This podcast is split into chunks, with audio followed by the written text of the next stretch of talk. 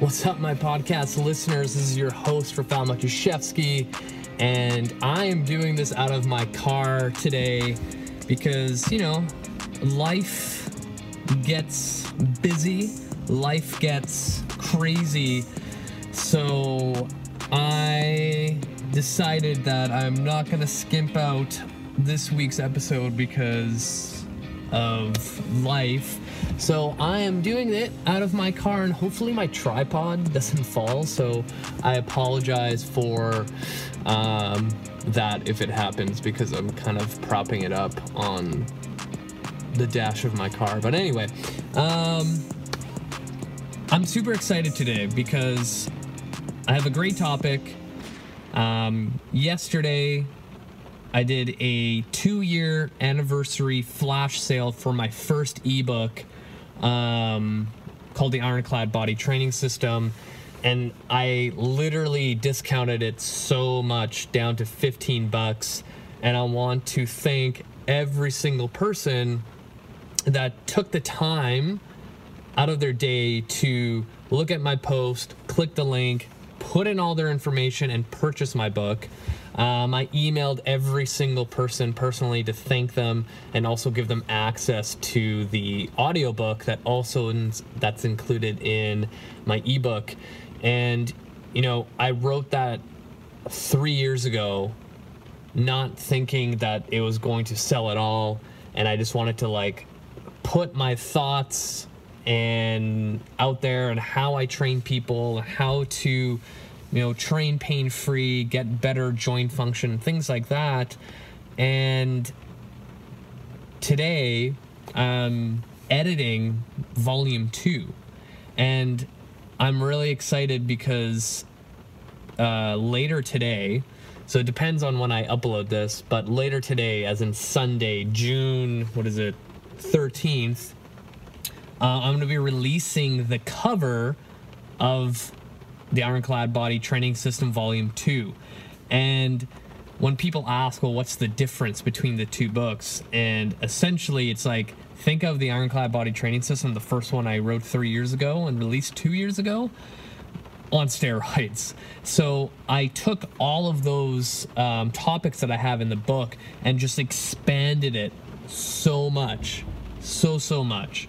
So, an example of that is in my last book, um, I believe it was around 40 ish thousand words. And the word count for my new book is over 100,000. So, that in itself just gives you some perspective of how detailed my next book's to be.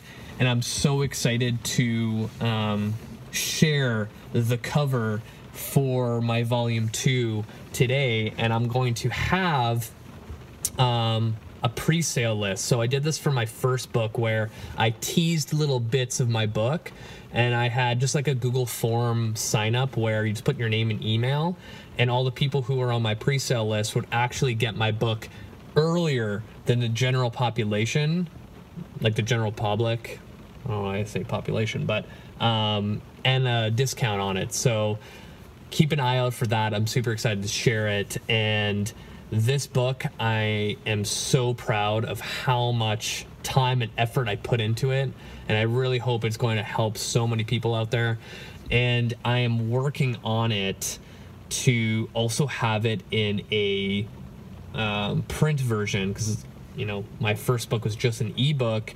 And I am going to play around with how to edit my book so it's more print friendly because you know if you purchased my first book you know there's a lot of videos tutorials and stuff like that. Or as a print i can't really do that but i can try to create like still images. Um, so stay tuned for that. I'm super excited to get that going and i'm hoping to release um, my next ebook. I think realistically i'm going to do it um, like early to late fall. Because also you know the book has a program that i want people to follow. And depending on where you are in the world covid may be getting better for you or it's still really shitty gyms are not open and you're kind of left at home to work out and you have like a set of 20s for dumbbells and that's it. So I want to release this during a time where people have full access to the gym. They don't have that social anxiety to get back into, um, you know, the world without feeling like they're going to get COVID or the whole world's going to explode or whatever it is. So I'm going to delay the original release date of the summer because not everywhere in the world um, is kind of getting back to normal. So uh, keep an eye out from the post today, the pre-sale, and continuing posts throughout uh, this year to get my new ebook. So without further ado, we're going to get into the topic today. So the topic I want to talk about today is Olympic weightlifting for the general population. I'm to try not to be a little bitch about this, but why? Why? So when I see people, general population, doing Olympic weightlifting, I want to pour battery acid on my eyes. And here's why. There's nothing wrong with Olympic weightlifting. Not at all. But it requires not only a specific skill set, but also a very specific amount of prerequisites, range of motion in certain joints, body type, and the general population don't have it. So, you know, I've been doing um, assessments, like thorough assessments, for a very long time. And most recently, I got my functional range assessment certification um, already a month ago. And, you know, a lot of the stuff I already knew when it came to um, assessing the human body. But understanding the you know context behind it how it relates to movement and how it relates to exercise um, makes it a little bit more eye-opening in the sense of there's a lot of people out there that should not be doing what they're doing. So an example, I have an individual in front of me where I take him through the FRA or any other kind of assessment, and I'm like, okay, well, let's look at your shoulders. They have, you know, very limited shoulder external rotation, and then actively, it's even worse. And then you check like shoulder flexion, they're limited. Shoulder abduction, they're limited. Shoulder extension, they're limited. And actively, it's even worse. So then, you know, I asked the individual, show me what you can do with your shoulder. And sure, let's do a shoulder CAR because I'm a huge fan of shoulder CARs. And they do the shoulder CAR, and they physically feel the limitation of how their shoulder moves and feels.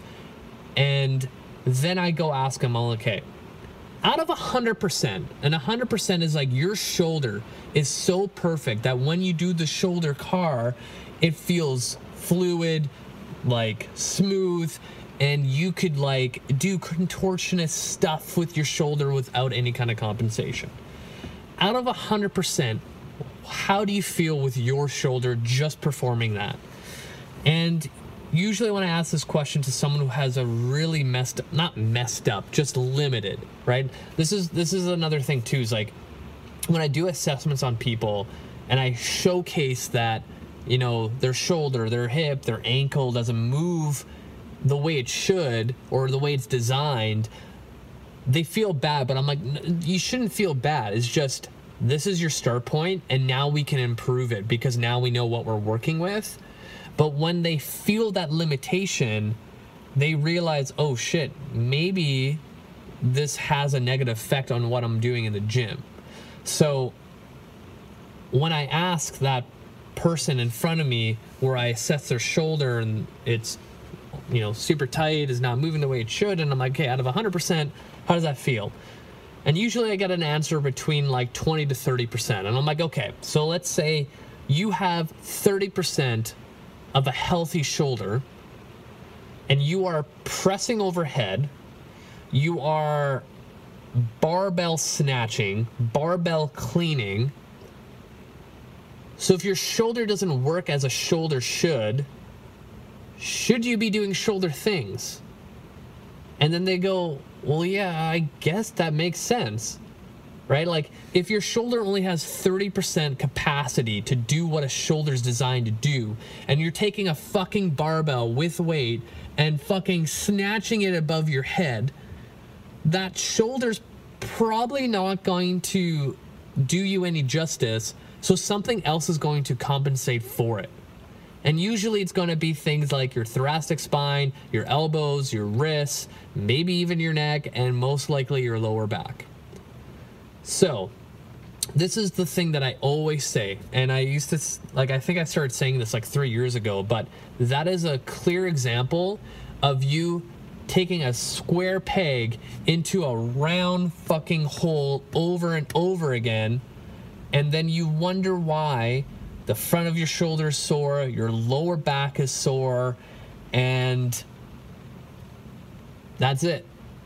Right? Like there's there's no way to paint a better picture of what you should and shouldn't be doing. But for some reason, people feel that when they see people, other people doing barbell snatches, back squats, front squats, cleans and jerks, whatever it is, they'd assume that's what they're supposed to do, right?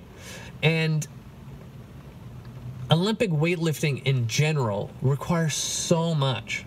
So let's, before I even get to that, because I'm to get into like the list of things you need. If I ask that individual, like any person that's a general population person that sits all the fucking time, is barely active, barely does any mobility work, and I ask him, okay, well, why do you like, well, not even like, that's another point. Say, okay, say you really liked Olympic weightlifting. And I asked you, would you want to be Olympic weightlifting 20 years from now? If the answer is yes, then what you're doing right now is not going to allow you to get to that goal because you're going to fuck your shit up so many times that you might not even be able to touch a barbell. So if the ultimate goal was to like, oh, I really like a w- Olympic weightlifting, it makes me feel strong, it makes me feel powerful. I want to continue doing that. It's like, okay, well, let's take a step back, give you the prerequisites to do it. So then when you hit 60 years old, 70 years old, you're still fucking pressing a barbell over your head. Like that would be sweet. But if you're just doing Olympic lifts because you joined your local CrossFit or you joined a gym where it's kind of like CrossFit, but it's not because they, they're like, oh, I'm better than CrossFit, but we still do CrossFit workouts, then the question then is, um, sorry, I thought there was somebody right beside me. It was super weird. Um, then the question becomes, okay, what is the goal behind you doing Olympic lifts or like CrossFit styled workouts? And usually the general population will go, well, I want to move better, feel better, and lose weight. It's like, okay, if the snatch is an exercise that is supposed to give you those things, but it's hurting your shoulder, it's hurting your lower back, there are other exercises you can do in order to achieve those goals right? Like if you literally ask that person or anyone, like, if I took away Olympic lifting from your program, would you feel depleted, cheated, you know, whatever the word you want to use? Most likely it's going to be no. Because at the end of the day, that person just wants to lose weight and move better and feel better. So it's like, okay, well, let's find all these different exercises where we can you know, substitute. So then you'll end up feeling better and we'll most likely have more days in the gym. Like that makes more sense to me. Right? So now let's look at um, the prerequisites for Olympic weightlifting. Number one, we're to go from the top down. You need a shit ton of ankle mobility for the most part, all the general population people that I work with, they have decent to not enough um, ankle mobility. And if I stop talking, there's like a weird dude in this parking lot that looks like he's coming to my car. But um, so yeah, most general population people. Um, hang on. Have little to no. Yeah, you can see them right there. um, little to no ankle mobility. So when you're doing things like squats, clean, snatches, you need quite a bit in order to get down there. From there, you need enough tibial rotation. So for those people who don't know, like as you squat down, your tibia is supposed to like externally rotate, and a tibia is your freaking shin bone that's, you know, literally connected to your knee and ankle, and there's supposed to be rotation as you squat, lunge, deadlift, everything you do. And then you also need adequate hip mobility that most people don't have because we sit all the fucking time. Like, I have really good hip mobility, but when I sit at my desk working on my my laptop like all day, and then I go work out and I get into a hip flexor stretch, I'm like, oh fuck, this sucks. Now imagine an individual that doesn't work on their mobility on a daily basis, who doesn't work out every single day, and sits for 10 to 12 hours every single day. Like fuck that that shit's not going to feel good, right? From there, most general population people don't have enough thoracic mobility, which is very important when it comes to placing a barbell on your back or overhead.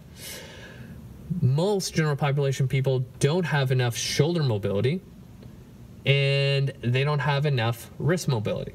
So I've listed several things that most general pop people don't have that are now taking exercises that require all those things and just again square peg round hole jamming it over and over again so is it really worth it like is it worth the risk of you know eventually getting an injury feeling tight feeling sore in your low back feeling sore here or there whatever it is probably not right? These are the conversations you need to have, right? Like the people that I train, I've never had an experience other than when I first started in the industry where someone did a workout with me and the next day they were like, fuck, my back was sore for three days. Never had that. Never, never had that. I have that a couple times with the really broken people I've been getting lately because now people think I'm like this rehab mobility person. So I kind of took on that role and I've been seeing really broken people, but they have like a list of histories of stuff and we're not placing barbells on their back or anything like that. It's like, let's see you move your hip doing like supine internal and external rotation and then doing some like FRC cat cows and like just getting them moving like that, they're like, oh fuck, my low back was sore, right? Like really broken people, right? Like that's the only time. But general population where they're just stiff and yeah, my shoulder's kind of sore. Like I've never had that experience other than when I first started in the industry and I had n- no idea what the fuck I was doing, right? So at the end of the day, why choose exercises that you have no business doing in order to achieve your goals? Like, that's silly to me, you know? Like, that's like me wanting to start mountain biking. And I get my bike and I decide to go down like a black diamond mountain course for my first run. Like I could probably do it. I'll do it very shitty. I'll probably fall over all the fucking time before I get down there compared to going on the easiest hill on that mountain for beginners and build you know my tolerance to downhill mountain biking like that's that sounds like a better idea you know what i mean like physically putting myself through a black diamond run down a mountain with my mountain bike is like the most idiotic thing. Like, I remember one time snowboarding and by accident taking a black diamond run, and I'm like, what the fuck? This is terrible. And I was like holding on to dear life for a lot of that run. But this is what I don't understand why general population people will go there to that point. And I also understand too is like, you know, people are also under the impression that, oh, if I, um, how long have I been talking? I don't even know. Um, they're under impression of like exercise has to be almost like a punishment. Like it has to be to a point where you're huffing and puffing and you're sweating bullets and you're like exhausted at the end. And that is in the general population's mind like the gold standard for weight loss and training. But it's not. Like the only way for you to get better in the exercise and fitness department is to recover from the stress you put in. So I always tell this to everyone like, say you start your fitness journey, your threshold's here. Why the fuck would you want to start training at a threshold up here? Like, you're never going to recover from that.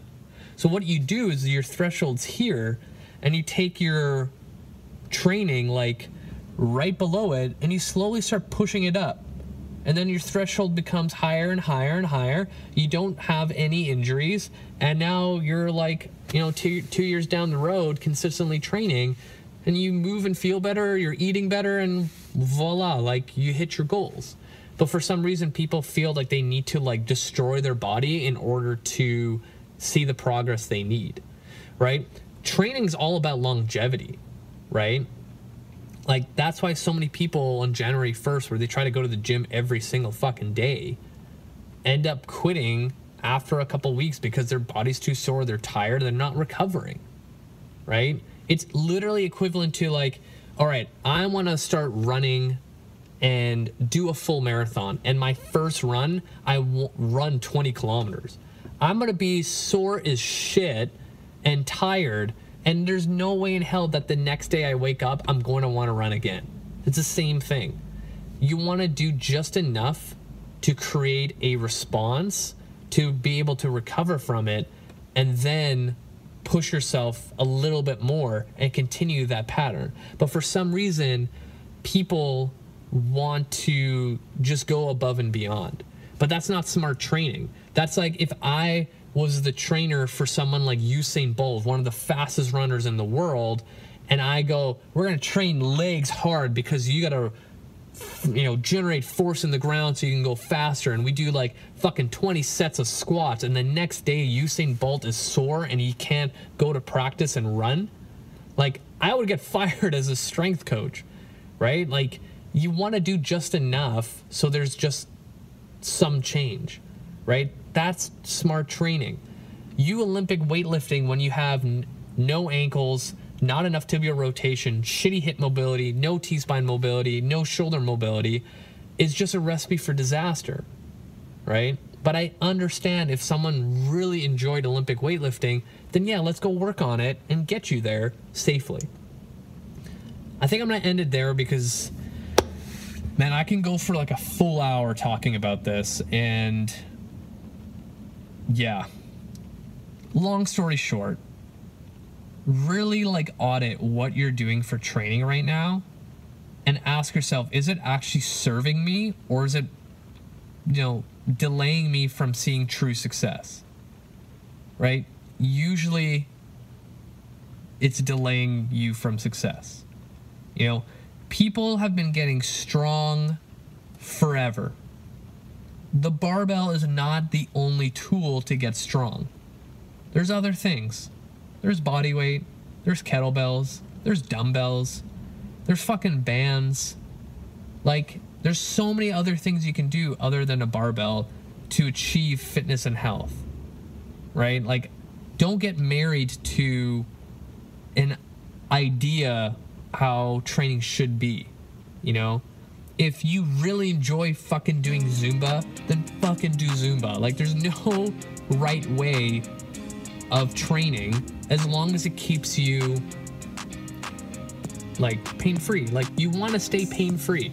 You don't need to put your body through like shit. Like, appreciate your body for what it can do, you know? Like, we all start somewhere, and the last thing you want to do is place more stress into joints where it shouldn't be, and then you have an injury. So, I'm going to end it there. I want to thank you guys for listening to me rant. Um, thank you so much for the support. All those people who bought my first ebook this past weekend, I really, really, really appreciate from the bottom of my heart. Like the, the fact that you trust me enough to give me money for something I created, like that is huge. Like so huge. So like from the bottom of my heart, thank you so much. I really look forward to releasing my next book. It's going to help a lot of people and coaches. Um, I'm so excited to share it. Seriously, I'm so excited. Um, hit the show notes, add me on Facebook, add me on Instagram, uh, subscribe to my YouTube channel. I f- keep forgetting to say this, but uh, I've seen a stall in my YouTube subscribers. So if you haven't subscribed already, hit the show notes. Uh, subscribe to my YouTube channel so you'll see all my new videos and stay tuned for more information about my new book. That's it from you guys. Thank you so much. You guys are amazing.